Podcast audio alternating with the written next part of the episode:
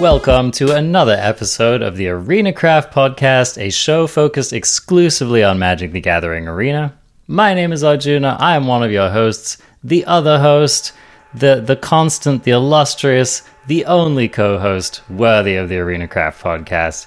It is Covert Go Blue. How are you doing today, my friend? I am here. I'm conscious.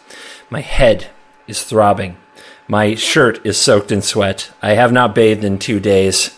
I might almost be growing facial hair, and that's because they put Sphinx's Revelation in historic. Oh, and I can't right. stop, man. I just need another rev. I just need one more rev for three, man. Just another. As soon as I rev, I need another. It's a, it's a, it's a hell of a drug, man. You know, w- once you have that sweet, sweet revelation, you just can't go back, man. You know? Not not really. Hydroid Krasis, that's nice and all, but you got this ugly creature jellyfishy thing to look at when it's over. Not Rev. Rev is just more cards, man. You can't play Krasis at instant speed on your opponent's end step.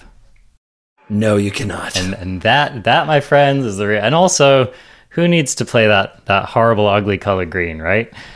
Uh, gr- green green hasn't been good for years. what so- happened to you? Where have you been, Arjuna? oh my goodness. This, this is the guy who deep dived green I- I more than anyone on earth. Okay, go on. how how the turns have tabled. All right, so we have an incredible amount to talk to you about today. This is going to be one of those episodes where like after we stop recording, we're going to talk for another hour about all the things we have to talk about. So, uh, first and foremost, Amonkhet Remastered has hit Historic, and it has, I mean, it has blindsided Historic, man. This format feels very different. There's a lot of very relevant cards that have been added to the format. There's also just like a lot of fun cards. I didn't realize, and we'll, we'll get into this more later, but I was looking down the list of, of cards here. There are so many build arounds in this set Oh yeah. like so many cards that just say, "Hey, warp your entire deck around me, please. This is going to be great." So, we're going to get into that.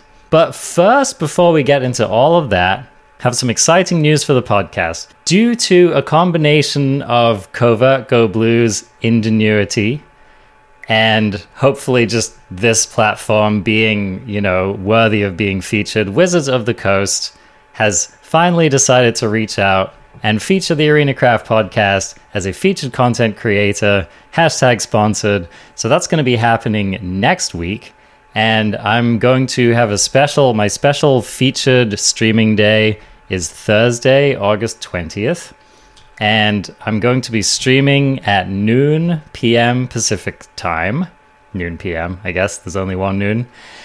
And I'm basically going to be streaming until I drop, like until I, you know, literally cannot click the mouse anymore.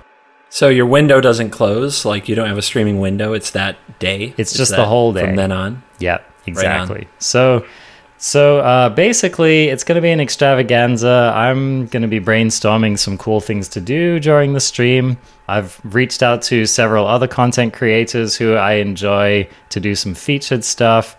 And so, anyway, yeah, I, I'm I'm going to do my darndest to make it an exciting and fun thing to show up for. So please come and check it out and support the stream and celebrate the noticing by wizards of the podcast. Woohoo! Congrats, dude. Yeah. That's awesome. I'm stoked. I'm stoked. You know, it's one of those things where like I don't ever want to feel entitled to anything in my life, but I was like, man, when's my feature coming along, you know? I was like I- I'm just waiting. I'm just waiting and it finally happened. So, Now we just need the preview, right? We need the Arena Craft podcast preview card. Oh, baby. Yep, yep. That's the next hurdle. That's the next hurdle. But hey, with all of the sets being released, like, it's bound to come along at some point, right? So, okay. Um, so, with that out of the way, CGB, we've been playing Almond Cat. We haven't been playing the same Almond Cat, but we've been playing some Almond Cat. so, yep, yep. so I'll, I'll briefly go into what I've been doing because we're not really going to talk about it much on the show today. But I've been playing a lot of Amonkhet Remastered Limited because I do enjoy Draft a lot. It's a thing that I consistently like to do, especially when a set is freshly released because it's a way to grow the collection without having to spend wildcards. And if you enjoy drafting as well, then it's just why not? So I played this block back when it was in paper, released in paper. And I had a really, really hard time with the draft format. Like, it was definitely not one of those formats that just clicked for me. And I really struggled. And I was like super optimistic this time around. And I was like, you know what? I'm a better Magic player now. I'm going to do better. I have Arena. I'm going to learn this format. It's going to be great. And sure enough, I've been having a really, really hard time with it. Mm. Ouch. Okay, so the good news with this limited format is that, like with some limited formats, I feel like, man, I just don't get it. You know, I just kind of didn't get the format and didn't feel like I'd solved it or just didn't feel like I knew what was going on. And with this limited format, it's just more that it's really exposing the holes in my game. The games are so tight and so close, and like the smallest mistake can lose you the game in this format. And so it's been really encouraging me to just become a better Magic player, which is painful. It's painful to play in a format and you feel like you just basically suck and you get dumpstered a lot. It's like with some formats, I'm just like, I don't like this format, I'm not going to play it. But with this one, I'm like, no, I need to get better at Magic to perform in this format. And that's an important thing. So I just, I, I wanted to talk about that just for a moment because I think a lot of times in Magic, it's easy to if you lose a lot, it's easy to just say, "Oh, I don't get it," or "I got unlucky." Variance is not on my side. Yada yada. My opponent's always had it. I never had it, etc. And while I do think that I I have also just been having a streak of mulls to six and getting mana screwed and stuff like that. When I'm honest with myself, I just really need to get better at Magic. And this format is really showing that to me. And I think that it's an opportunity when you're when you're playing Magic and you really feel like you're starting to lose a lot, it's an opportunity to look at your game and look at what you need to improve on. So I just wanted to give that a moment in the podcast because I'm having what I feel like is a is a level up moment. Sometimes you just look back on your game and you think, "Oh, I leveled up and I didn't realize it at the time." And other times you're like, "No, I am literally growing my capability to play right now. And so that's where I am. And I just want to acknowledge that for our listeners because I'm not perfect at this game. I have a lot to improve on in this game. And it's good when you're in an environment that actually shows you what you need to improve. Yeah. Can can I go into coach mode yeah. for a second? Ask Lay you some on me. questions. Yep. Would you say that you are having a level up moment or have identified that a moment is needed? I mean, I would say both. I mean, definitely it is needed. The level up is needed. So that's that's guaranteed. Confirmed. Yep. We we need it. Okay, so what's what is the thing? Where where where does this go? Like what what's losing these games or what is uh, holding you back? So the thing that I'm working on in Amonkhet, because the set is very like this, um, it's it's identifying a weakness in my game that I need to get better at, and that is this set is very racy. It's like life total really matters in this set. I think it's one of the most skill intensive parts of Magic is deciding when to attack and when to leave your creatures back, when you're on the offense, when you're on the defense, when you can afford to take damage and when you cannot. And in constructed, a lot of times it doesn't come up very much because in constructed, it's really the matchups tend to dictate just by the nature of what they are your behavior. So if you're aggro playing versus control, it's just very easy to figure out who's the aggressor, who's the control. And even in in matchups where it's not so clear, or maybe you end up playing a role that your deck wasn't quite designed to play, it's just usually quite clear if you're paying attention what you need to be doing in that game or at least what you need to be trying to do in limited it can be much much much harder and it's one of the reasons i like playing limited because every deck is basically a mid-range deck And you have more aggressive slanted decks and you have more controlling slanted decks. And Amonkhet Limited actually has it, really does support like full aggro and full control, which is one of the cool things about the format. That you need to engage a lot more of your brain in limited for simple things like how many creatures do I have? How many creatures do they have? Who's gonna win the race? Who's gonna win the board presence fight? And so that's something that I really need to work on. I remember about Amonkhet, and I'm no limited master, but I, I, remember the thing about Amonkhet Limited that was very taxing for the pros at the time who played it was that exert is a very count like it's not something that you have to deal with that much in magic and it really throws off combat math in every direction and when to exert and when not to so I, I would do you think that that is something that worth focusing in on or do you think it's more of the just exactly what you said in general as it applies to all magic. For me, it's just been the macro. Okay. For example, I did really, really well in Dominaria Draft. The format clicked for me. I really enjoyed it. I really enjoyed the different archetypes. And I felt like it was fairly easy for me to go the distance and get my seven wins. Or I was just consistently getting five wins or six wins. And if I wasn't winning, it was usually quite clear to me why.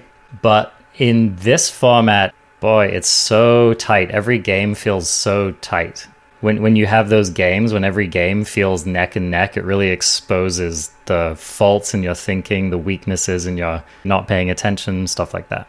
You don't have to take my two cents, but this sounds like you're hitting that point where the best way to learn would be to record your games and watch them. Yeah. The like that that level of separation from not being in the chair to watching someone in the chair usually lets you see clearly what could have been different. Yeah. I think it's a really really good idea. And I actually I think I should just play more on stream because streaming, you know, kind of by default it forces you to talk through your plays and you mm-hmm. have that immediate accountability if someone's already watching you, right? So yeah, I think that that that is excellent advice and I think I will do that. Awesome. Cool. All right. Well, coaching moment there on the Arena Craft podcast. So, yeah, hopefully that was valuable to you guys. All right. Now let's talk about what you've been doing, Covert Go Blue. Since they dropped the historic update, I busted into blue white control and uh, Dimir mid range with the Scarab God, and it is really hard to stop doing those two things. Like for even long enough to make a standard video, because all the videos on my YouTube channel are standard, but it is really hard to stop playing these decks. Uh, and I I find that the historic meta is wonderful. And I don't think it's meant or necessarily truly wonderful because there are two two factors at work. One, the pros don't typically play historic competitively, which leads to kind of a lack of authoritative net decking. There aren't a lot of tournament proven lists that people will just go snipe. And that's going to change because the next Mythic Invitational in a couple of weeks is historic. So that's going to change. But the second reason I really like, and this is, I think, just a best of one arena ladder thing, you don't want to invest in a bunch of wildcards for historic people are primarily playing the decks that they really, really like in standard with a few upgrades, or the deck that they really liked in standard that rotated. Which means that you're playing decks on ladder. It's not like nine out. Like I, I feel like if people were competitive on ladder, I'd be playing against Field of the Dead all day. You know what I mean? because that's probably the best thing to be doing. I, like any kind of logic says you need Field of the Dead because it dominates all mid range and control, and then you need a combo deck like maybe it's Kethis that goes over the top of that, and you need the cheap aggro decks like Burn, right? That, that's probably your format. But that's not what I play against. Like, I haven't played against Field of the Dead once.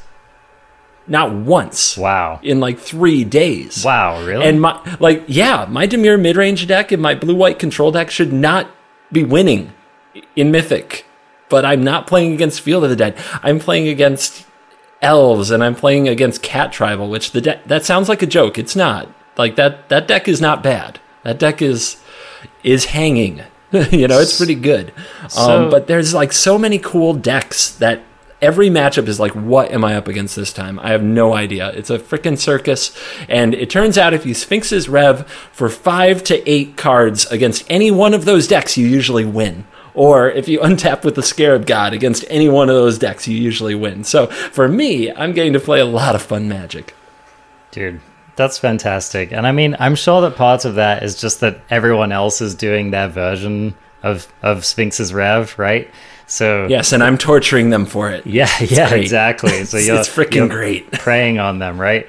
But I think this is, you know, I mean, it's just one of the best times to be playing any format is when there are no rules. You get to just play the things that you like. And again, Amonkhet just has so many fun build arounds that I, you know, we're just you're gonna see this. You're gonna see people playing their as foretold decks, their cat decks. So, so is Regal Caracal in the format? It is. It is the buy a million gems promo. Okay, let me let me get this perfectly right for the cast. I actually I I am a professional content creator and I prepared for today by having Arena open in a window so I can look at the actual information. If you buy 45 packs of Amonkhet Remastered for 9,000 gems, you get one Regal Caracal. Nice. Or you can craft it, or you can craft it with mythic wild cards, I believe. I think it's mythic. I, I had it open and I closed it. I think it's a rare. I, I don't remember. Anyway, It is a rare. yeah. So I think one of the things that has made this set kind of challenging is that it is just it's been really hard to get a very clear sense of what is and isn't available in the format. Like I've looked at so many different lists that people have published online for like cards excluded from Amonkhet, and they never totally agree. So this thing, like mm-hmm. I, I thought that Regal Caracal just wasn't in the format at all, but it turns out that I think it's just not in the packs, but you can still craft Yep. it and it's still the, the promo, right? So Oh, oh anyway, oh, yeah. yeah. there's there's been I, I'm still kind of just fully learning every single card that is in this format as a result of that. I, I have a hack because this is a thing that's going around. People saying, "What's in historic? Yeah. What is the, What is this? What is that? What is this format? It's a digital format." I, I, you want to know my hack for knowing what's in it? What's the hack? I actually search in Arena itself. That's a it's a good it's a good way to do it. You just Instead of using Scryfall or Gather or whatever, I just go into Arena, the client, make sure it's collected and not collected, and I either search or scroll. It's Yep. They have this collection feature. They have a nice visual layout. You know, you can build a deck in Arena. I don't know if you've tried this. but CGB, I'm a paper boomer. What am I Um, yeah, supposed yeah, to yeah, do? They can't open Arena. I know. It doesn't run on their computer. I literally can't find my decks tab in Arena, so there you go. oh, okay. All right, so let's let's just dive in and go through a list of some of the things that one might be excited to try out from this Amonkhet remaster in Historic because there's a lot of sweet cards. Like this is one of the sweeter card dumps that's come to the set in a long time. Mm-hmm. And so let's just we'll do a combination of lightning round gas or ass kind of stuff and then we'll also take a little bit deeper dive when we come to like a cluster or like an archetype that deserves some discussion Yep. so so let's just start off with a fun one cgb anointed procession gas or ass Oh, total gas. Yeah. Like like this is one of the most fun cards ever printed and I'm going to stress fun. I'm usually a pretty spiky mage, but it, you have no soul if you don't try out Anointed Procession. it's it's like Mirror March without the feels bats. yes exactly Uh, but but you can play it with Mirror March for the feels something. the You're gonna feel walls. something. like someone's gonna tilt. All right, that, that's that's that's what it is. You know, play Um, that combo, record 20 games, clip the one the way you actually go off, and then feel good about yourself, you know? So, Some sweet stuff with the procession. Um, one of the cards that they inserted into the format is Hornet Queen. yeah, there you go. Oh, And God baby. Pharaoh's gift, God Pharaoh's gift reminder makes tokens that are copies Oh, of the creature. So, that's if you have an anointed, yep, anointed procession plus God Pharaoh's gift with a Hornet Queen in the graveyard is how many insects? That's just, That's just 16? redonkulous. Yeah. Then let me just And read this queens. card for people who aren't familiar. Anointed Procession, three in a white enchantment. If an effect would create one or more tokens under your control, it creates twice that many of those tokens instead. So yeah, token doubler, and there's just so much fun stuff you can do. I'm I'm thinking like Bant Hornet Queen with Thassa. Oh Okay. baby. Okay. okay, here's another one for you. Krenko. Oh, Krenko, that's gnarly. Either one. Either the Krenko mob boss or the one that attacks and makes goblins by putting counters on it. Uh, Procession wasn't in standard with either one of the Krenkos. So that is legit. That's that's nice. That is super legit. Yeah, I mean, you can even have fun with stuff like um, what is that that card? Angelic Visitation or something? Divine Visitation. Divine Visitation that turns your tokens into four four angels, right? You can just get your double double jank enchantment combo going and just totally go off. So, Pack Rat creates double Pack Rats oh, that's that's for each activation. it's a nice one. I mean, even just like raise the alarm makes you four one ones. That's pretty good for two mana, right? So, yeah, Anax makes double tokens. Love it, love it. Oh my goodness. I mean, any planeswalker that makes tokens makes double. So yeah. that's a fun thing to be doing. Um, yeah. So just keep an eye out for Anointed Procession, beloved to jank mages everywhere. All right, I have on my list Control. You've been playing a lot of Control, so let's talk about this. I put a number of cards here. Maybe I even missed some, but here are the cards that I'm thinking about, which Amonkhet potentially added for Control. You know, especially like blue-based Control in the mm-hmm. format. So we have Cast Out, which is a very versatile removal spell. It can cycle. We have Censor, that's the cycling counter spell. It's very cheap. Commit to Memory if you just want the game to go forever. We have Hieroglyphic Illumination, which I think is one of the best card draw spells that's been printed in a very long time. Pull from Tomorrow, which might just be a worse Sphinx's Revelation. Supreme Will, another nice kind of counter spell. And and then we even have uh, well, I don't know. We can get a little bit more deeply into this, but what which of these Amonkhet cards have you been finding really good in your control shells so far, CGB? So I'm not playing Cast Out at all. I think it's overpriced as an answer, but I've been seeing it in other people's builds of blue white, and I've been seeing it in cycling, where I think it's an all star, giving Yeah. cycling a diverse answer that it never really had. So just to let you guys know, the cycling deck in Historic is not a joke either. Oh yeah, I definitely want to want to cover that for sure. Censor is an interesting card. You either love Censor or you hate Censor as a control player. And what I acknowledge about Censor is that Censor, the threat of Censor is better than Censor. If you can convince your opponent that you have Censor so that they play around it and you do something else, that's way better than Censor itself. Yeah. So I will often put one, like my blue white deck that has a video coming out has one Censor in it. And I just, if I can, I just cycle it on turn one. Because So um, just show them because they think you have another. They Yeah. immediately think you have another and they play around it the whole game. And now that secret is out there, and I'm sure some people are going to be really happy to kick my butt on ladder knowing I don't have more. So now I'm going to have to run four Censor for a week just to meta them. Anyway, commit to memory I've been playing because commit is okay. It's like a bad cast out most of the time, although it can hit things like Niv Mizzet, stuff that can't be countered, you can hit with a commit on the stack. But the memory side is pretty brutal because if the opponent leaves your Narset in play and Yes. you get to memory, memory. It- the game is over. It's brutal. Oh, yeah. So yeah, so commit the the front side of it puts is it just target spell or permanent uh, into the library too from the top? correct. Okay, and then memory just shu- both players shuffle their library back in uh, graveyard back into the library and draw seven. So yeah, if you can if you have the Narset out, that's basically an insta win right there. Even if you don't have the Narset out though, the whole point of these decks is that you're maneuvering the game state to a position where if you both do this, you're just going to be way ahead of your opponent. So that's kind of the plan. Yeah, if you're a blue white deck and the game goes long and you have a lot of resources, you, the opponent is fighting the top of your deck, and the top of your deck is usually better than theirs because you can draw Sphinx's Revelation and your whole deck is a combo.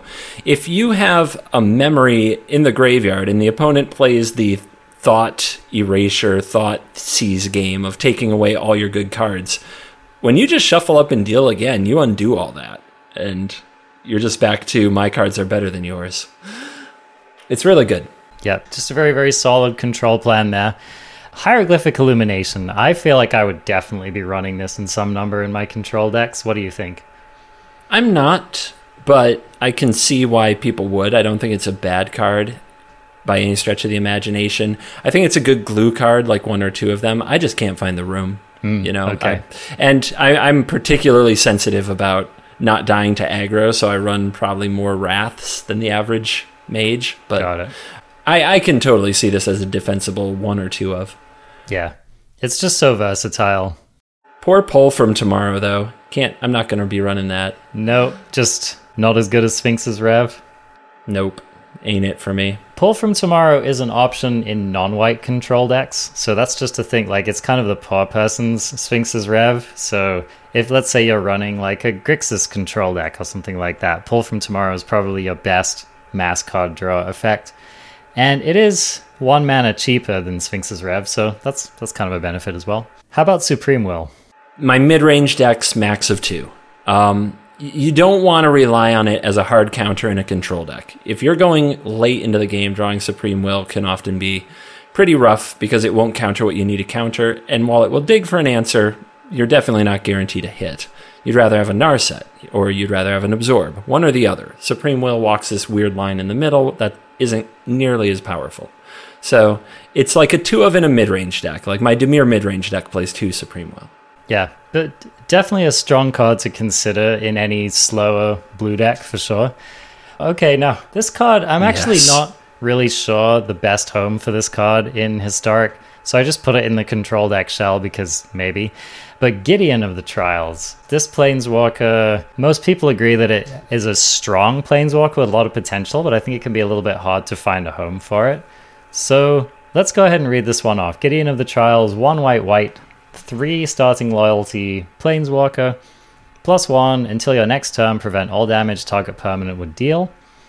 Zero until end of turn, Gideon the Trials becomes a 4 4 human soldier creature with indestructible, it's still Planeswalker, prevent all damage that will be dealt to him this turn.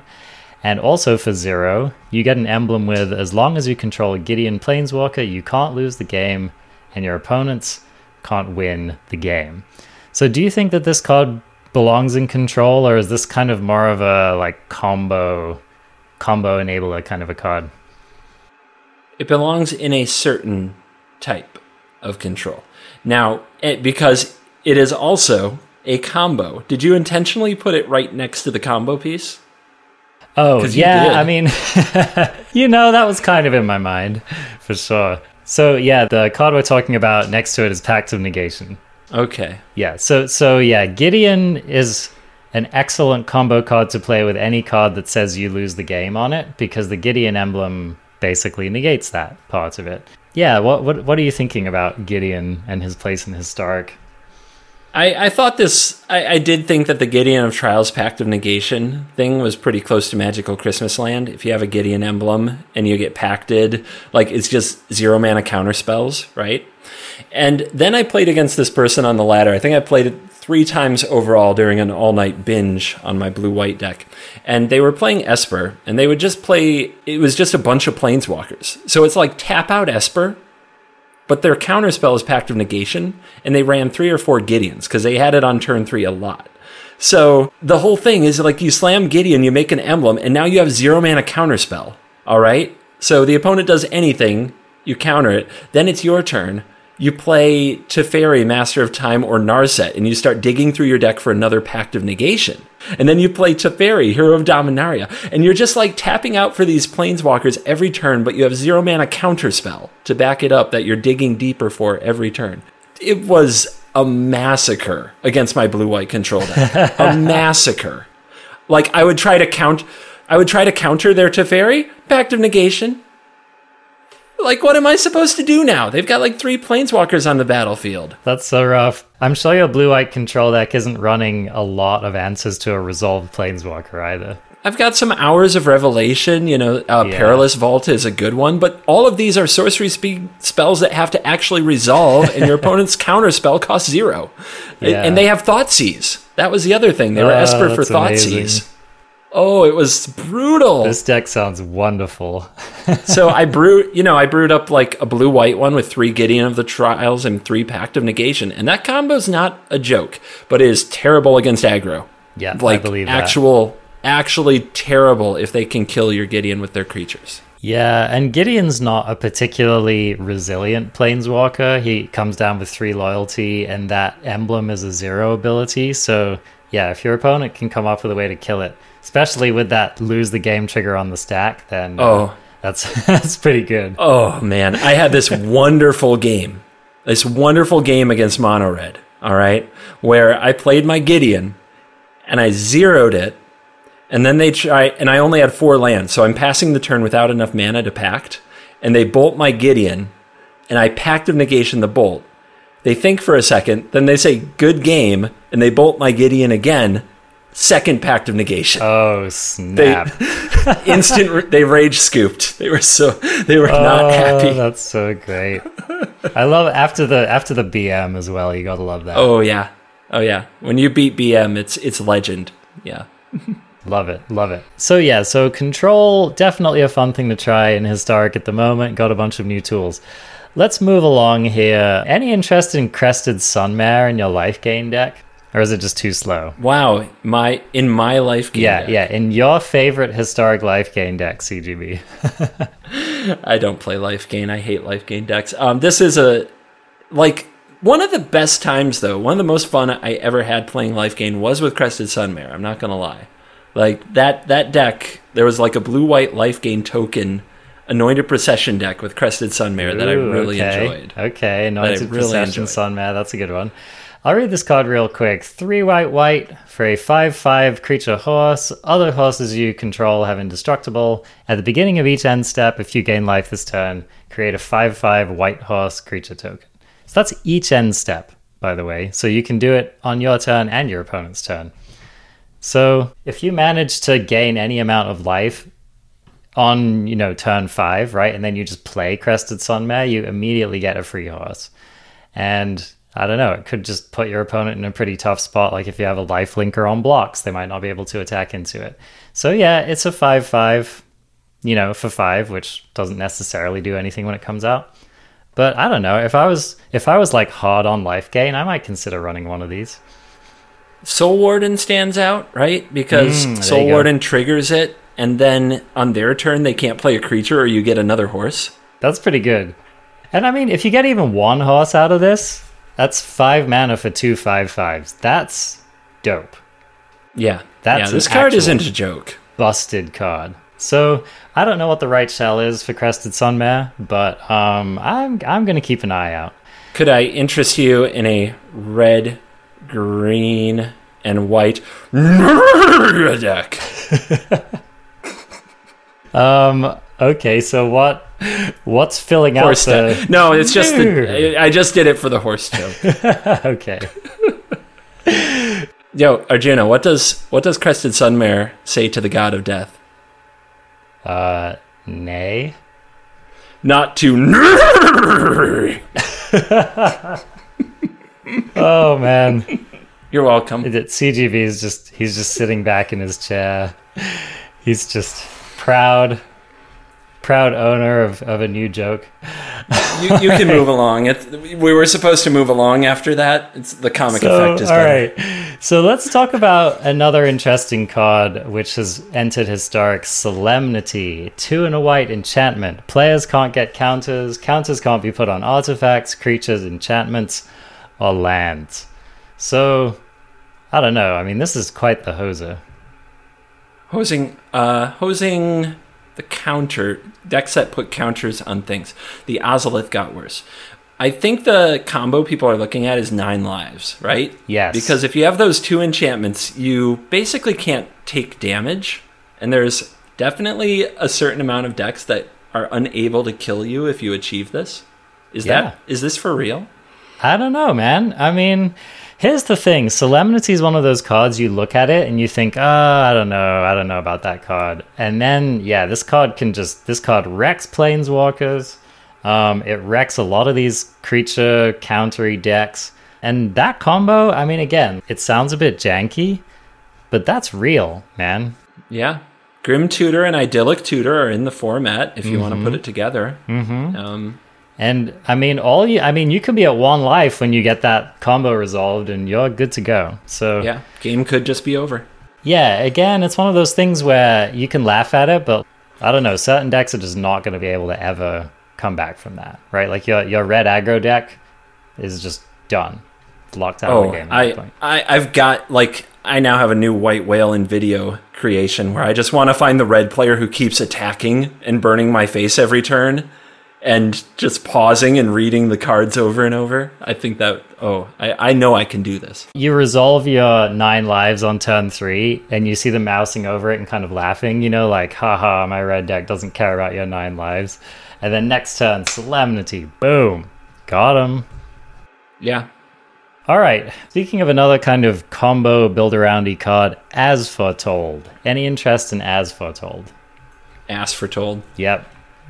But but I never you? figured this card out. I never figured this out. Do you have a combo with this? This card is two and a blue enchantment. At the beginning of your upkeep, put a time counter on it. Once each turn, you may pay zero rather than pay the mana cost for a spell you cast with converted mana cost X or less, where X is the number of time counters on As Foretold. So the difficulty with As Foretold, it's a sweet card, but the difficulty with it is that your deck needs to contain cards that cost between one and seven mana cost. Otherwise, it's just not really worth playing As Foretold. So yeah, it's hard to figure out like which kind of control-y combo-y shell is going to be able to really exploit this. I'm sure that some mages are going to come up with some like approach of the seventh sun a second sun, I guess, combo with this. But I agree. This is like this is 100% a combo card, and I I don't know off the top of my head quite what you would do with it. My first instinct is you want to play it as soon as possible because like putting the time counters on it very important. So Yeah. I think like you like want it on turn 2 so you need a goose and an Llanowar elf, so something blue and green and then from there I'm not really sure. Uh, quite honest, like where it goes, but it's important to note that it says once each turn. so yep. you want instant speed or flash cards, so that you can also play them on your opponent's turn for zero and play them on your turn for zero. Yeah.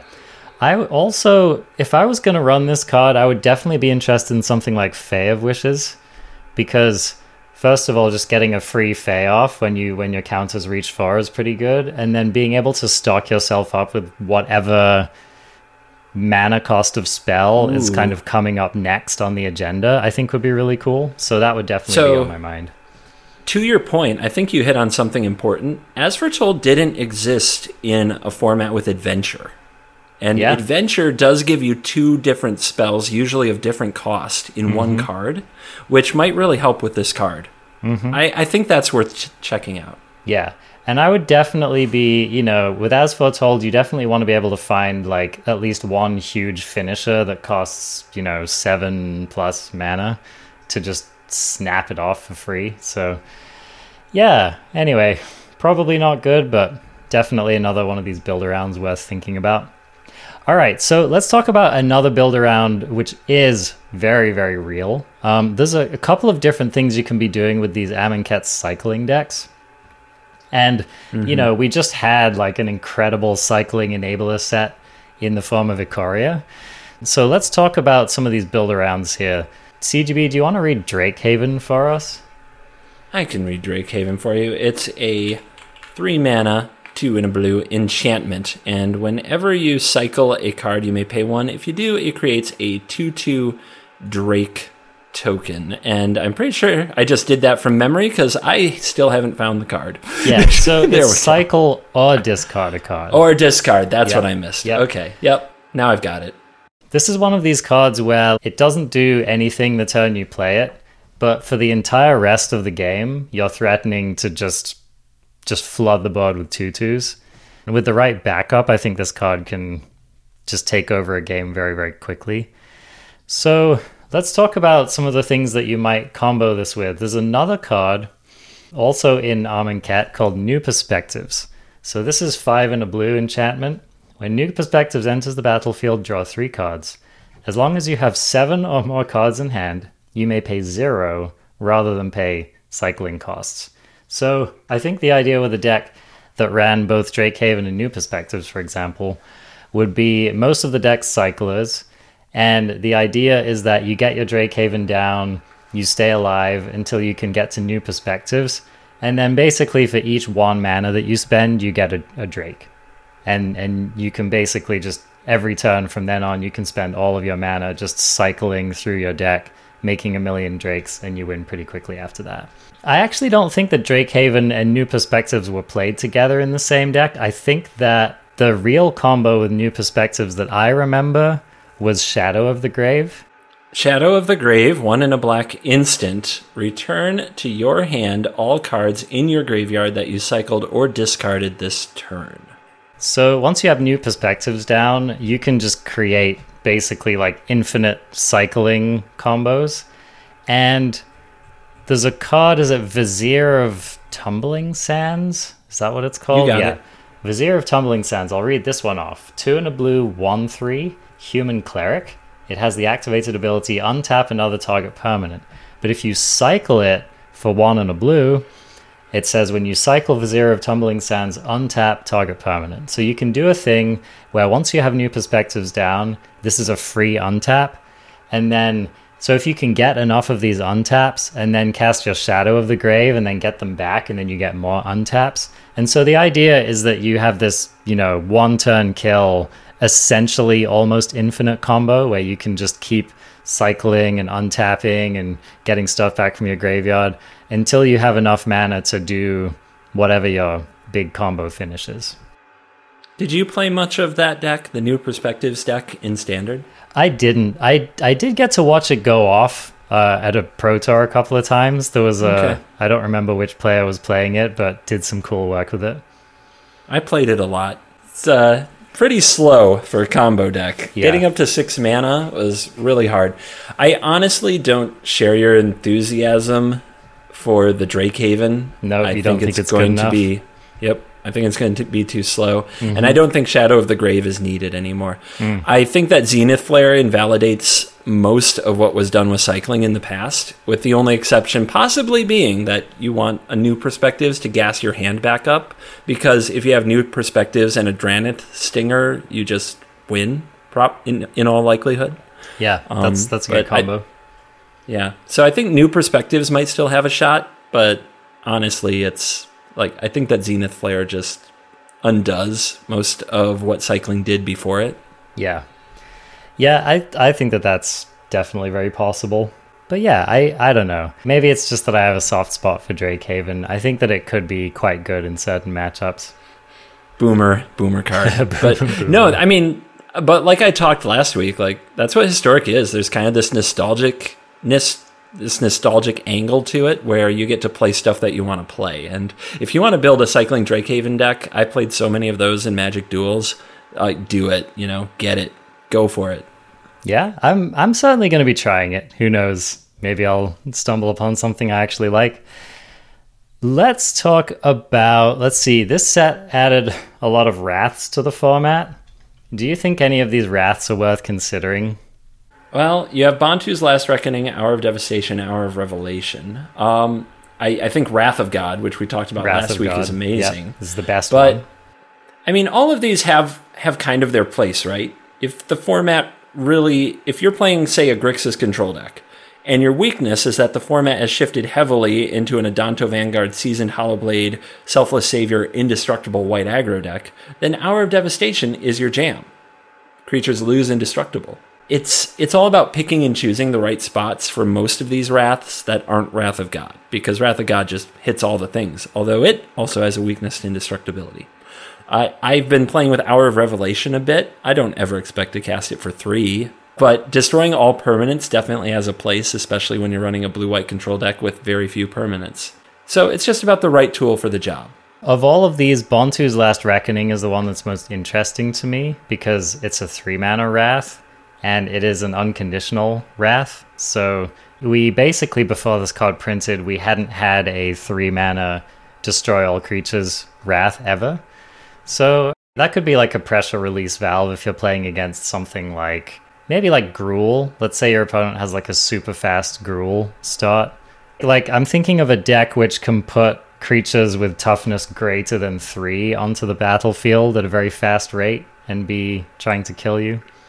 I think this card you either need to cheat and they get, they got rid of wilderness reclamation which is yeah. oh man but you either need to cheat your way through the mana requirements to somehow either produce a ton of mana or play things for zero to somehow play the turn where you miss your untap because what's an aggro deck without haste you know Yeah, like that's true. like, i mean if they tap if, if you play this and sweep up four creatures from the Gruul deck but they untap and play one questing beastie or one glory bringer like you're dead That's true. Yeah, because your mana doesn't untap the next turn, so you basically time walk yourself.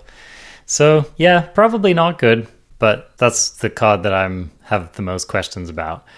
Uh, speaking of black, let's revisit zombies. Do you think that zombies got enough with this set release to make them a little bit more of a consideration? the zombie tribe is uh, rotting they are not aging well they're a lot like the walking dead you know they just the the later seasons of the walking dead compared to the early ones it, it's just not the same Shambling along. Um, I mean, play zombies if you want to play zombies. There's probably there's a good aggro deck in there, and it will win some amount of games because you Thoughtseize their sweeper and you overwhelm them very quickly. And there's a million cards that like somehow take advantage of the zombie tribe from the last several sets. So it's a cool deck. It's a tribal deck, and it's not. It doesn't have. We were just talking about haste in the aggro decks. Zombies ain't got it.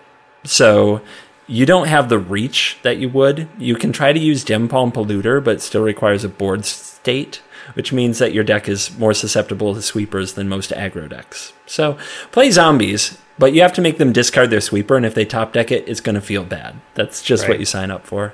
Yeah, and I think it's you know it's interesting because like we do, I feel like we're almost to the point of having a critical mass of worth it zombies. You know, like we have Cryptbreaker in the format. That's one of the best reasons to play a deck like this. Oh, yeah, Um, that's great. Yeah, but you know we might be like uh what was that called? Relentless Dead? Was that the mythic from Yeah. Shadows?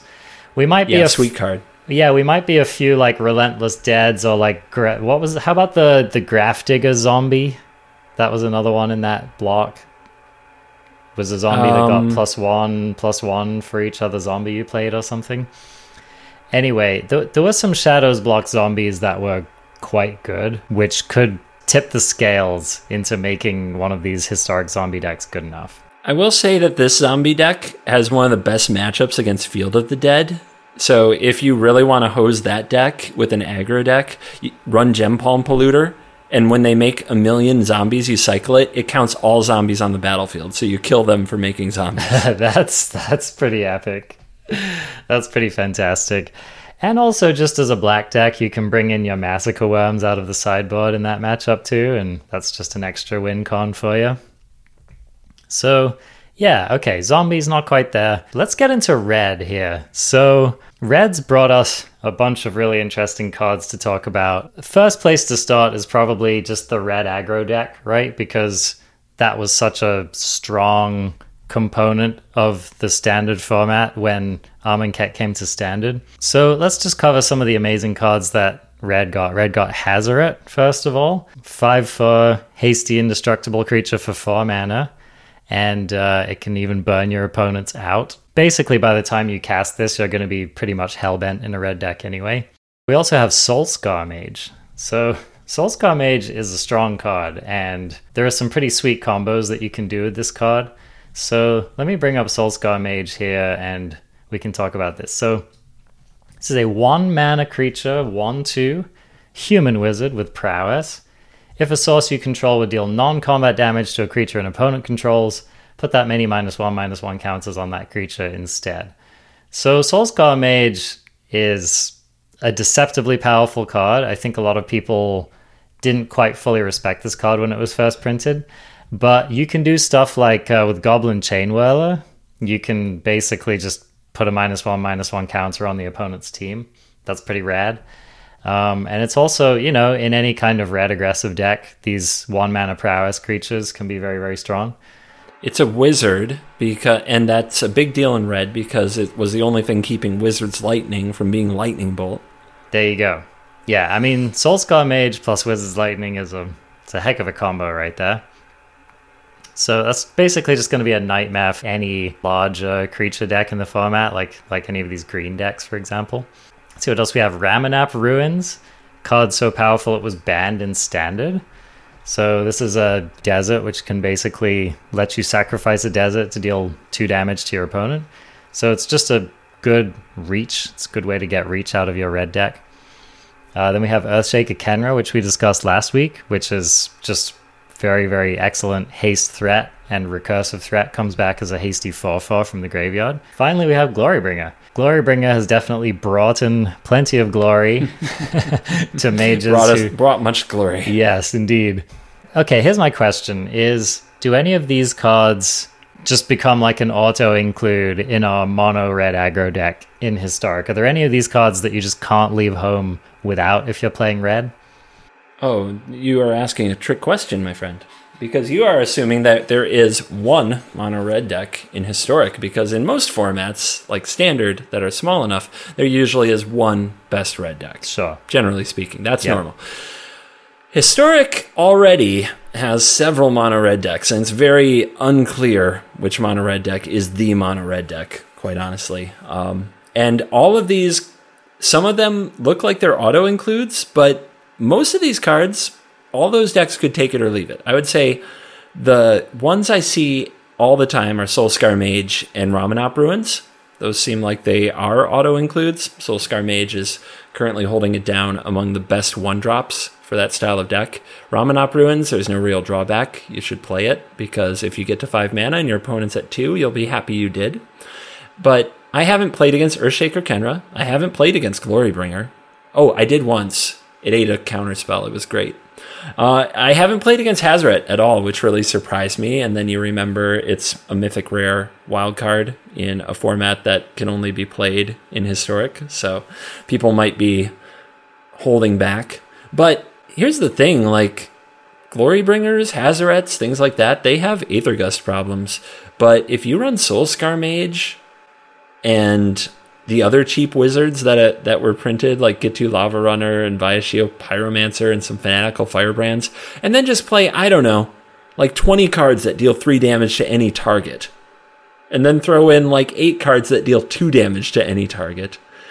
Why would I tap 4 mana for anything ever? My opponent probably takes something like 30 damage on turn 4. Yeah. No, that's true. Yeah, so I I think that all these cards have a role and a place, and that you can take the red deck in different ways. I've seen the Thermo Alchemist version, I've seen the straight up Wizard version, I've seen the Experimental Frenzy version. Of course, Goblins is a mono red deck that's insanely crazy right now. So there's so much that you can do with red, and all these cards have a place in a 75 card. You know, in a sideboard, all these cards have a have a job, but for the most part, I think Soulscar Mage is, is the big champion of the group at this point. Mm-hmm. So maybe that's the one you're going to see in basically any mono red deck outside of the Goblins deck.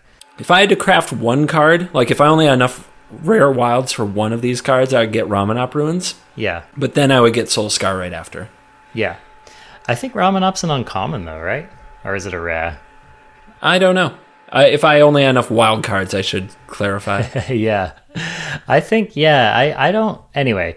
But yeah, um Soulscar Mage is definitely definitely a performer. I you know what's interesting? I would actually say of these the one I'd be least likely to craft at the moment is Glorybringer. I just think it's too slow and the format's just not really about that. Glorybringer was a reasonable include and and they usually played like two maybe in the red deck. It was a reasonable include in standard at the time because you know your opponent might be playing Temur Energy and they might actually have a creature that you cared about killing. It could also be okay in the mirror, I think, to take out, you know, just your opponent's threat. Historic's just not about that at all. most people in Historic are either just trying to go over the top, or if you are playing against another creature deck, it's often some kind of linear aggro deck, which just is aiming to get you dead by the time Glorybringer comes down. So yeah, I, I think that that card in particular seems a little bit irrelevant to me at the moment. I, I agree. Good sideboard card though. Like if like if your opponent's sleeving up like mono green or something, then I think Glorybringer could really wreck him. Here's another archetype which I'm going to be super like. This is my favorite card in the whole printing, and I'm just going to be building around this until my cold dead hands cannot build around it any longer. Collected Company. so the real question with Collected Company is what's your preferred package for Collected Company? So what are you seeing? Are there any decks that are kind of like you're seeing them consistently on the ladder playing this card? Seth Manfield played a Bant Spirits list and had a ton of success uh, with it on stream last night. Since then, I've seen it several times. I don't lose to this deck, but I hear it's possible. well, you run counter spells, my friend. No, actually, um, counter spells. So this is kind of a thing I had to talk about in a video I made. Counter spells aren't good against collected company because if you're going to run counter spells, like most of the good ones, you want to pay like two mana. You don't want to leave three mana up. You have to progress the game plan. Their deck is full of creatures. They have 24 to 26 creatures. You have to answer them. So a three mana counter against Collected Company, that's too much mana to hold up. Well, what about the one or two mana counters like Spell Pierce? And what about Negate? And what about Dovin's Veto and Quench and whatever, right? A lot of those are conditional on Collected Company being a spell, but their deck has 24 to 26 creatures, sometimes more. So they just play those and kill you with them. And it's especially awkward on turn three, right? Say that you have the three mana universal counterspell. You have Absorb. They're going into their collected. They, they have three men on the battlefield. You just played your third land. You say go. Okay, they probably played one or two creatures before this because they're a creature deck. They play their fourth land. They attack you with their creatures. They say go. What do you do? Do you do this again next turn? Because they're going to attack you again like the clock is on you you know what i mean and if they have any kind of a flash card like i don't know the spirits have a ton of these instead of the collected company and they play that and you're like okay well i guess i counter that. They untap and collected company you know got you. Like like they just play around your counter magic. Counter magic's not good against collected company. You pretty much have to walk into it and you have to recover with a sweeper or powerful play of your own. So have you been winning against this deck just because collected company isn't good? Or what's what's your opinion on that? When i win against this deck it's because i kind of play a long waiting game where i'm like adding lands and their creatures are just kind of okay. And then like when they collected company i revelation or i scarab god. Like i try to do something more powerful than their collected company the turn they collected company which is hard to do um, so if you're going to hold up counter magic and make them play around you and stuff, you have to have somewhere powerful that you're going as well, and you have to be patient and you have to pick your spots. But basically, you have to overpower a collected company deck. Uh, of course, it helps if they don't hit the greatest. I mean, sometimes they just hit the greatest, they just and get the it's nuts. like, well, yeah. what was I supposed to do? So let's talk about what are some of the hits. I saw, I think it was MTG ASMR on Twitter posted last night has anyone tried the Explore package with Collected Company, which I thought was, you know, an interesting idea? Yeah, I haven't tried that. Yeah, hitting a uh, Wildgrowth Walker and uh, what was the three mana? Jade Light yeah. Ranger. Jade So, Light yeah. Ranger. Getting getting that combo off at instant speed sounds pretty nice. Gruul just seems to have a lot of pretty incredible hits at three. So I feel like Yeah. you'd, you'd be a fool not to at least contemplate it in your Gruul deck. Bonecrusher Giants like cheating in Collected Company, right? Because they get a shock and a removal spell, or they just get a 4 3 if they need to. Yeah. It's kind of, it's messed up. kind of amazing, you know? And then you just, you know, you have your normal hits like your Spellbreaker. You can even play something spicy like the new Rhonas the Indomitable God. Oof. Mm hmm. Let me let me bring up Rhonas here and, and read him. Okay, Rhonas the Indomitable. Two and a green, legendary creature god, 5 5, death touch, indestructible. Rhonas the Indomitable can't attack or block unless you control another creature with power 4 or greater. And you can pay 2 and a green as many times as you would like. Another target creature gets plus 2 0 and gains trample until end of turn. So, I don't know. Maybe Rhonas is just a mono green thing. Maybe you shouldn't be playing Rhonas at all in Historic. But this is just another fun card that you might hit off of this card. The Steel Leaf Champion and Rhonas and Klothys, God of Destiny, actually, it's been amazed. I, have I've never seen Klothys turned on as much as I have since Collected Company. Yeah, there you go. Showed up. There you go. Klothys is a great hit. Klothys is one of those cards where you don't necessarily feel that great tapping out on turn three to play Klothys, especially in like an aggro matchup. But boy, if you can pick one up for free, that's that's really excellent thing to be doing for sure. Oh, especially if it's active, right? Especially if you can actually attack and block with its indestructibleness. It's kind of amazing. Exactly. And then, you know, Klothys is just very versatile. If you can stick one against a control opponent, can kind of make their life a nightmare. Yeah, I don't know. I think Gruul is a really great place to start. Now, obviously, you have a tension in your Gruul deck between other non creature cards, such as Embercleave being a big one. Yeah, Embercleave is just about the only one, though. Uh, and four drops, like, do you run Questing Beast or not in this deck?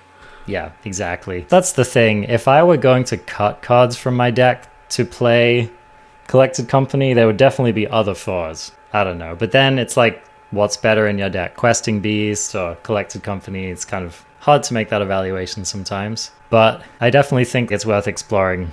Gruul of some flavor should definitely try it out and uh, see if we can come up with anything good. I also do think that Mono Green could have a pretty strong game because there's just so many. Like you said, Steel Leaf Champion is a very good card. Rhonas is probably quite good in some number in mono green. We even just have things like Lovestruck Beast. I mean, that can be a pretty solid hit as well. So I'm definitely, you know, as a mono green mage, I'm going to be considering what Collected Company could do for me in Historic. Mm-hmm. Absolutely. We spoke a little bit about spirits. That's an interesting one. Bant spirits. I mean, Bant spirits has been an archetype basically for as long as Collected Company has been around. And so yeah, I, I, I wonder. I wonder if this is the card that takes spirits from being somewhat mediocre and historic to actually being decent. It's definitely missing a Spell Queller, uh, a card that that deck has always had access to, and Drogskol Captain to an extent, but mostly Spell Queller, without kind of a good tempo counter plan. Running like Shacklegeist, that's just kind of okay. It, yeah. It's no Spell Queller. I agree. I totally agree. Yeah, you need those hard hitting threes to really make it good. How about Jund? Crokeyz has been massacring the ladder with a Jund collected company deck. Unbelievably, no cat oven. It's just a ramp. It's a ramp deck. It has Paradise Druid and Llanowar Elves and Gilded Goose, and it has Woe Strider, and it has Phyrexian Tower and Mayhem Devil. And the idea is to use Collected Company to hit more Mana Dorks or the Mayhem Devils and Woe Striders, and then play Bolas's Citadel, and then just drain out your own life total, scrying everything with the Woe Strider, and then sacrifice everything because if you have 10 permanents and a Mayhem Devil and a Bolas's Citadel, that's 20 damage to the face. So not bad. There are worse hits off of your Coco than Mayhem Devil and Woe Strider. That's for sure. Mm-hmm. And just that whole deck, like it seems like it wants the right pieces in the right places. And when that deck's fail state is when you have a devil without a woe strider, you know, so, or a priest without fodder for it. And collected company seems like it gives you a chance to solve all of those issues. Yeah, that's one of the underrated aspects of Coco is just finding cards that you want. It just digs into your deck. It's one of these cards where like you can be on death's door, but then you Coco into the right combination of cards and then you basically just win on the spot. So oh, yeah. yeah. I don't know. I I would definitely be thinking about it just in any company that's trying to assemble any kind of creature combo. That's the thing, it's easy to forget, especially with these sacrifice decks. We've kind of forgotten that they are basically combo decks because they look enough like just kind of a aggro mid-rangey kind of a deck. But they really do rely on having all of their different creature pieces in place to really go off. So cards like Coco just really help to ensure that. I really think that there's another deck that isn't explored yet, which is the Abzan Collected Company deck hmm, with okay. Cruel Celebrant, Blood Artist, Woe Strider, and a whole bunch of things that die multiple times. I don't know exactly what those will be, but like Hunted Witness comes to mind. And I just, I, I feel like that's just to get you. Like if you have if you have a cruel celebrant and a woe strider and you collected company and you hit like a, blood artist and another woe strider. That's so much damage. It's insane. You know what else I'm interested to hit off of a collected company? what? Rotting Regisaur. um i saw what what was this deck like? It's green black right?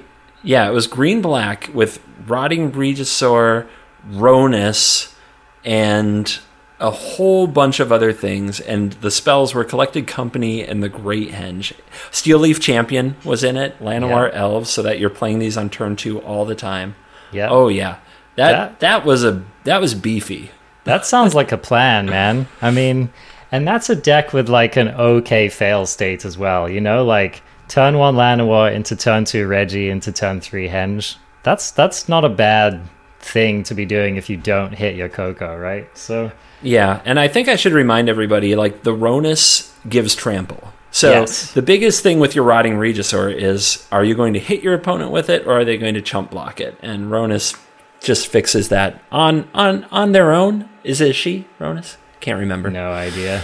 Yeah. I know Bontu is a she because I got corrected on that about 50 times, but Rhonas I'm not sure. You know, Rhonas is, is just a snake, you know? We'll just leave it at that. Rhonas, the snake. So yeah, that's I I'm gonna be interested. I mean, Reggie's probably just like the biggest ball of stats you can hit with a Coco. I imagine if your opponent passes the turn to you and you hit two Reggies off of your Coco, you've got to imagine that you're winning that next game, that next turn. So. Oh, Me, I'll just add 14 power to the board for four mana. Thank you. Thank you. Who cares if you don't have a hand? Yeah, yeah, right? I mean, there's a couple of just loose cards which I wanted to touch on, which have been powerful before in various formats. Let's talk about Abrade. So, Abrade is a very versatile card. It's a one and a red instant, and you choose one. It either deals three damage to target creature, or you can destroy a target artifact. So, do you think Abrade has a home in historic? Yes, but it's a meta card. Mm-hmm. You definitely rather have a lightning strike most of the time, and there's a million ways to deal damage to face or something else. Abrade is best if your red deck is having issues with obviously artifacts or artifact creatures, but I remember Abrade being particularly um, oppressive on Godpharaoh's gift, a deck that was so close to broken so often and just got abraded. You know, abrading a Godpharaoh's gift is a little bit like negating an opponent's ultimatum. So, okay, how about Cut to Ribbons? This card, I think, is a pretty solid card. So, the front side, one in a red sorcery, deals four damage to target creature.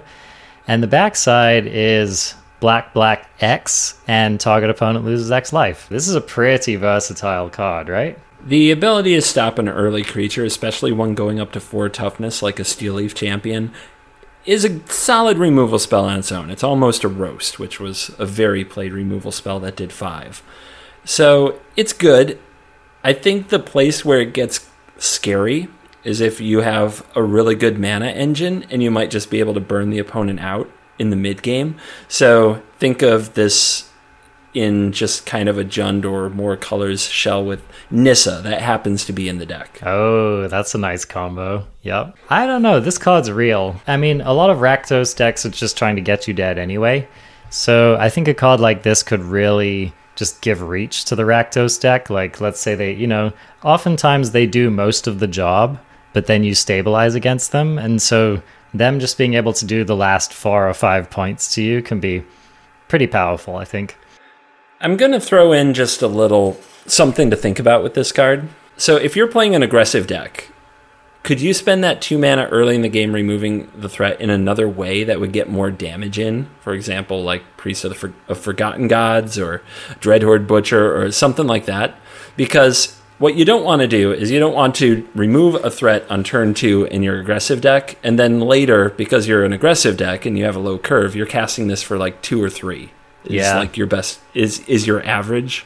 Yeah. That's where this card is bad. Where the card is good is when you actually want to prolong the game and you will definitely have some mana somehow.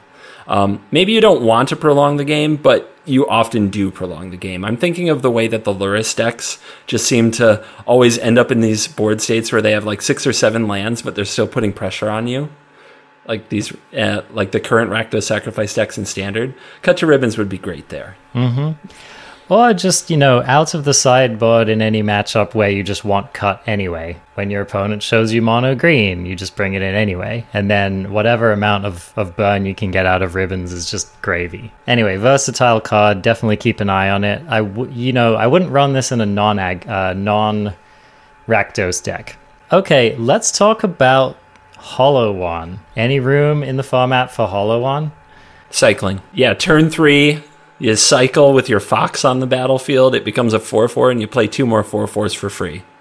So, do you basically not leave home without Hollow One, Hollow One if you're playing a cycling deck? I think it has to be explored. I'm not sure what the right number is because there's a risk that you have two or three hollow ones and you don't have enough cyclers to do the thing. Yeah, But it has cycling itself, so the downside is minimal. yeah. I think this. I, I think that there's an aggro cycling deck that runs four. Yeah.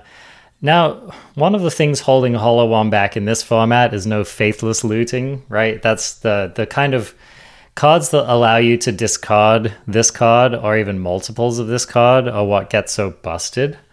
So, I don't know. Do you think some kind of like cathartic reunion Hollow One thing is is an idea?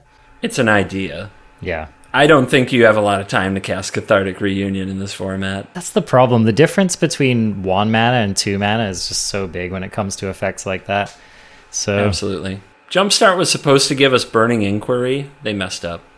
yeah, They took it out. I know, dude. Come on, man. Help Come a on, help a man. combo mage out. I'll tell you what though. You do have the opportunity in historic to get two or three hollow ones on the battlefield on turn 3 with something like cathartic reunion. So I'm not I'm not saying it's going to happen that often. or ever. Okay. All right. no, no, no, no. We'll see. We'll see. Uh, I love your optimism, buddy. Love your optimism. yeah, yeah, yeah, yeah. I know. I'm crapping on your ideas. I'm a bad. I'm a bad co-host. Kick him out. Kick him out. Take him out the back. Show him Not helping place. the jank. Okay, Scavenger Grounds. I think this card is an interesting consideration for a graveyard hoser. So, colorless land just taps for one colorless, but you can tap two and sack it to exile cards from target player's graveyard. This is kind of like a Bojuka Bog impression, but one of the things I like about it is that you can do this at instant speed. Oh, and it's all graveyards, by the way, not just your opponent's graveyard. So you can do this at instant speed whenever you need to, which I kind of like. It also says sacrifice a desert, not itself. Oh, so there you go. if you run multiple deserts, you can exile a graveyard pretty much on command for Mm-hmm. as long as you can come up with deserts. It's this card was also somewhat oppressive in standard for just your graveyard reanimator decks always failed because because scavenger grounds could be in any deck.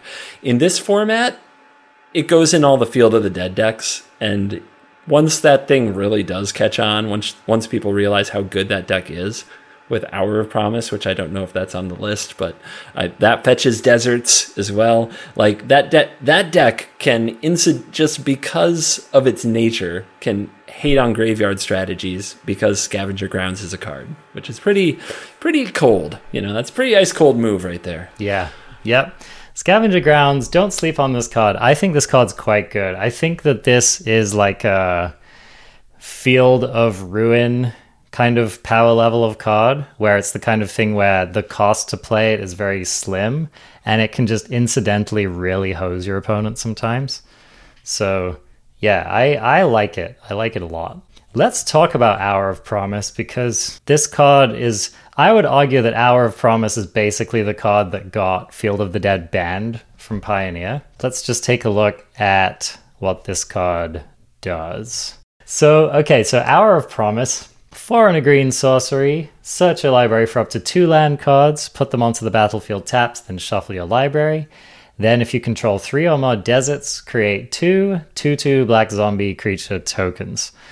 So, not only can this find you whichever lands you're interested in, so it could be field and your seventh land, or it could just be two fields after you've already got your land requirements taken care of. And yeah, I mean, it could definitely find you your whatever hosing deserts you want to play. And there are a number of deserts, and some of them have pretty relevant effects in this set. So I don't know. I think our Promise is like, I mean, this must be an auto include into the Field of the Dead decks, right? Golos was pretty good because it also had kind of an engine attached to it. But the thing about Golos is if you put seven mana into the Golos and you splash all these other colors, which inevitably did make your mana a little clunkier, you were still pretty likely in those decks to hit a bunch of land. You know, when you spun your Golos wheel.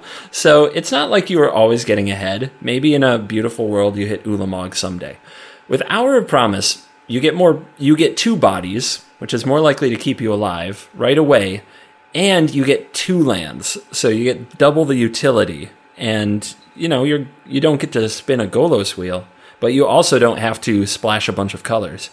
Hour of Promise has, for the most part, proven that it's the better of the two for this style of deck, and I'm really curious.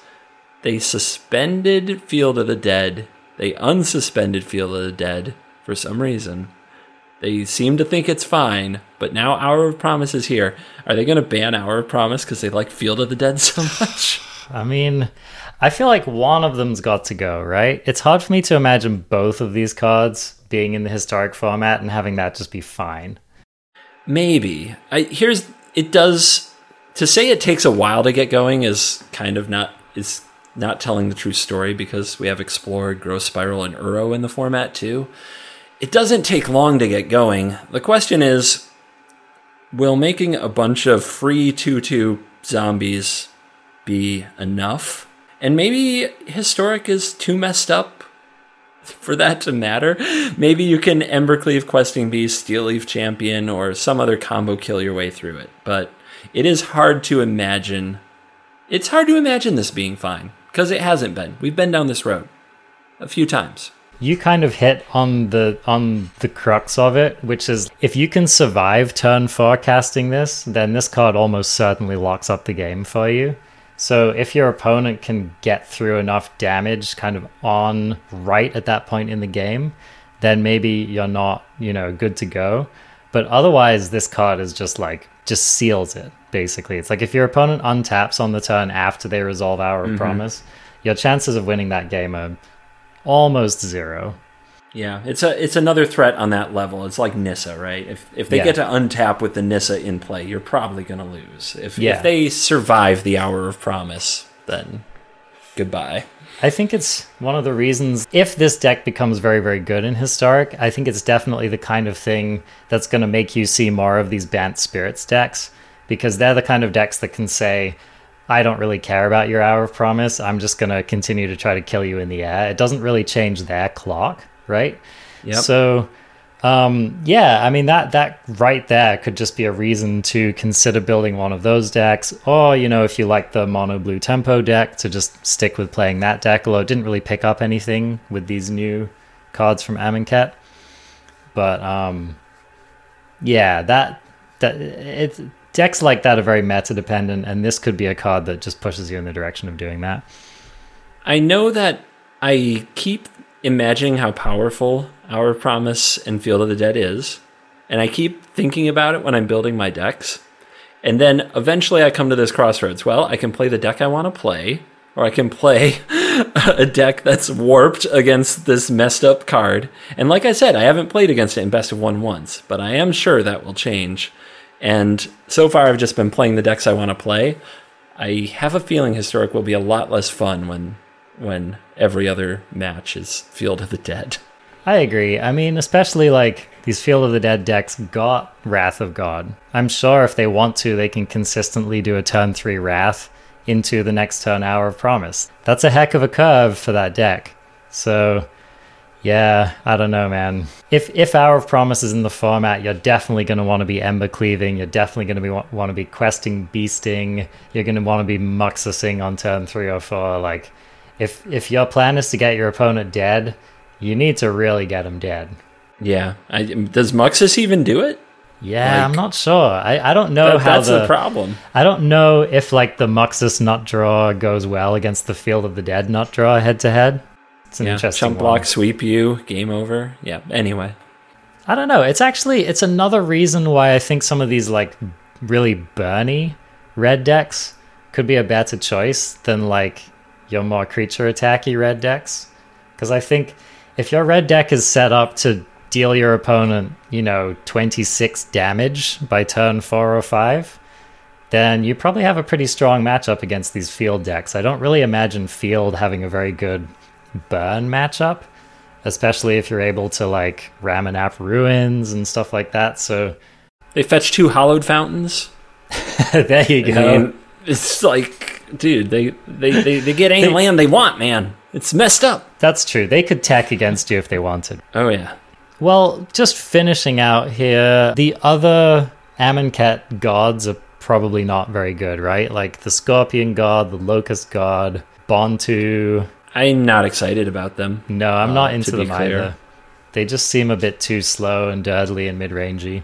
I do want to talk about Combat Celebrant because we haven't talked about Godpharaoh's Gift at all, really. So yeah, so let's go into that. Take us through what you might want to be doing with that. So, Godpharaoh's Gift and Gate to the Afterlife, which says if you have six or more creatures in your graveyard, you can sacrifice Gate to the Afterlife to search the hand, the graveyard, or the library for the Godpharaoh's Gift and put it into play.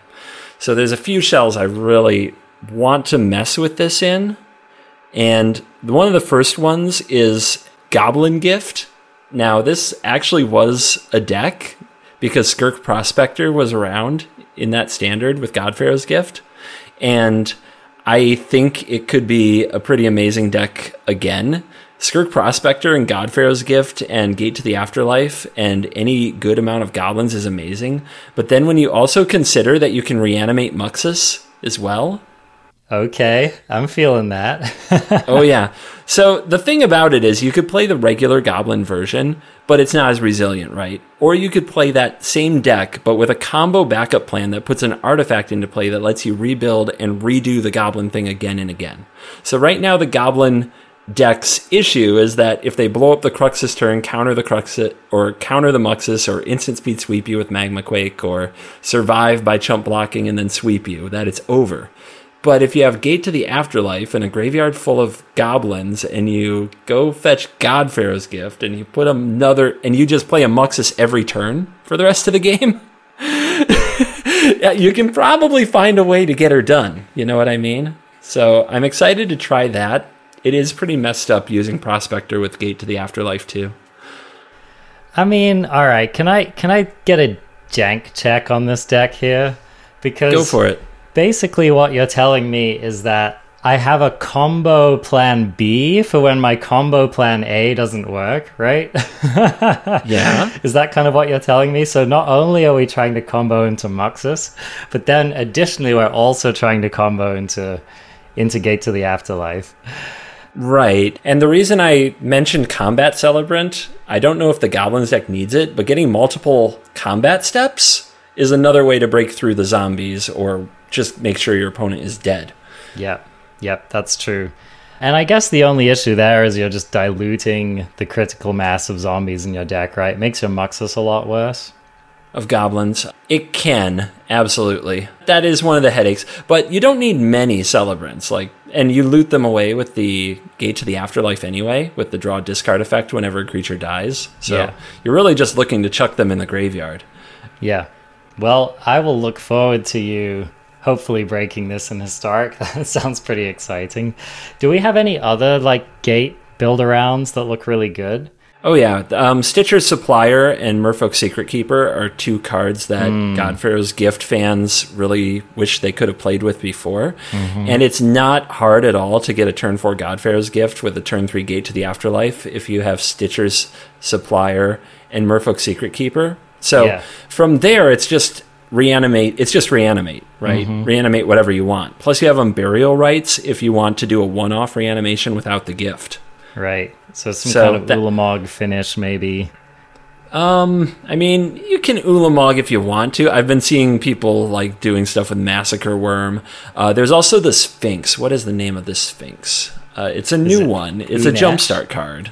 Oh, okay. Is it? It's Scholar of the Lost Trove. This card, it's a seven mana five five flyer that says when it enters the battlefield, you may cast an instant sorcery or artifact card from your graveyard without paying its mana cost. okay. I see what you did there. yeah. So Nice. you can either get spells or an artifact back with this thing for free when you reanimate it, either with the Godpharaoh's Gift or the Unburial Rites. So there's uh, there's multiple things you can do from there. If you want an Akroma's Memorial or whatever, Oh, you know this this this thing is this is what Jank is made of. Uh, there's probably some other spell that I'm not thinking of that you could cast that should say win the game on it. That is super expensive and insane. That's a shell. Another shell is cat oven. You usually want your graveyard to be pretty full anyway, so that you can find your woe striders and find your cauldron familiars to go with your ovens. Emry mills you, and Emry's cheaper off a goose or an oven, if or both if you use both. And if you just and since things die all the time, you get loots from the gate to the afterlife every single time you run the cat through the cycle, right? So then you just use that to get a Godpharaoh's gift, and you might not be getting the Haymakers, but like we said, this deck is a synergy deck. So if you're getting back a Mayhem Devil, or if you already have a Mayhem Devil and you're just reanimating something else as a 4 4, like a Woe Strider, like that's just a ton of damage, pressure, and value, and it's keeping the synergetic pieces together. So those are all things I want to try. Yeah, yeah, and I do. I think it's underrated the forness of those eternalized tokens. So I really like the idea of you set the combo up with your Stitcher's supplier, for example, or, or yeah, like with your cat maybe. And then later in the game, you can just snag one of those dorky creatures from the graveyard to become a 4 4. And like, that's really not bad. So No, that's really good. yeah, so I, I I think that that's underrated. Like using these little cheap dogs and then getting them back as four fours is just like an additional way to put on pressure. Gilded Goose is a 4 4 flyer when it comes back as a zombie, for example. That's clutch. That's really nice. Oh yeah, a Merfolk Secret Keeper living its best life. So yeah, I'm uh, okay. Okay, that's a direction I'm interested in looking in for sure. So another good thing to do with this might be like some kind of Drakuseth combo, because getting back Drakuseth from the graveyard as a as a four four haster, even at four four, Drakuseth pretty much locks up games the turn it comes down. So I'll give you a hint to how this how this should go. Take your like creature tribal deck, and then grab four gates to the afterlives and two Godpharaoh's gifts. Shuffle them in and just see what happens. So I'm, I'm picturing like I seriously any Yeah. creature tribal deck can probably be improved by having this combo recursive backup plan. So I'm th- picturing like Regal Caracal in this cat deck that's going around, right? That- Like getting that back is pretty amazing. Um, Merfolk, who knows? I, like the, the, there's so many things you could try. There's no reason not to give it a shot. And yeah, the, the in any red deck, definitely Combat Celebrant's a good one for just giving you an extra combat step. Basically, can't really go wrong with that guy. All right, well, that, my friends, is just some of the things that you could be doing in Historic right now. And, you know, probably next week we'll check back in to let you know which 1% of the things we talked about today is actually relevant and viable. But in the meantime, a lot of fun is going to be had. And that's really what we do this for, right, CGB? Oh yeah, it's all about having fun. It and historic, I think, at least for now, is like a playground, and maybe the spikes will take it over someday. But right now, y- you can have a nostalgic, fun throwback to whatever style you enjoy. Yep. So just start spewing off those wild cards like they're going out of style and and let us know. You know, just drop us a tweet if you discover a deck list that you're really enjoying.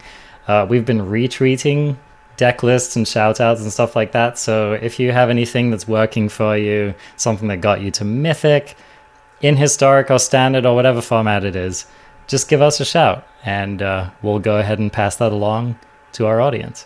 All right. Well, thanks for joining us for another week.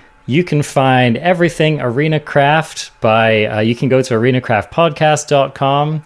You can find us on all of the various podcast platforms. We're on Spotify if you like listening to things there. We're also on YouTube, and we've actually been, both of us, Covert Go Blue and myself, have been releasing video content on there. So you can go check it out. I recently did a Temur Adventure refresher for anyone who's been thinking about playing that deck. CGB released an awesome historic video of him playing some Jeskai Feather. So that was a Yep. good good foray. This was pre Amonkhet, by the way, pre Amonkhet Feather deck. So yeah, go check that out. Our YouTube channel is expanding and blowing up, and it's a good place to be. Now with CGB, you can find his content, Covert Go Blue. His YouTube is always popping, video released every day. So that's definitely main place to catch him. He also streams Monday through Thursday, 4 p.m. Eastern Time. Speaking of streams, again, just a quick reminder catch me on my featured stream day this coming Thursday, August 20th at noon Pacific Time. I'll be raging it all day. So, whatever time zone you're in, you can probably tune in and catch me at some point. All right. Thank you, CGB, and I will look forward to a check in next week. Absolutely. Later. Three.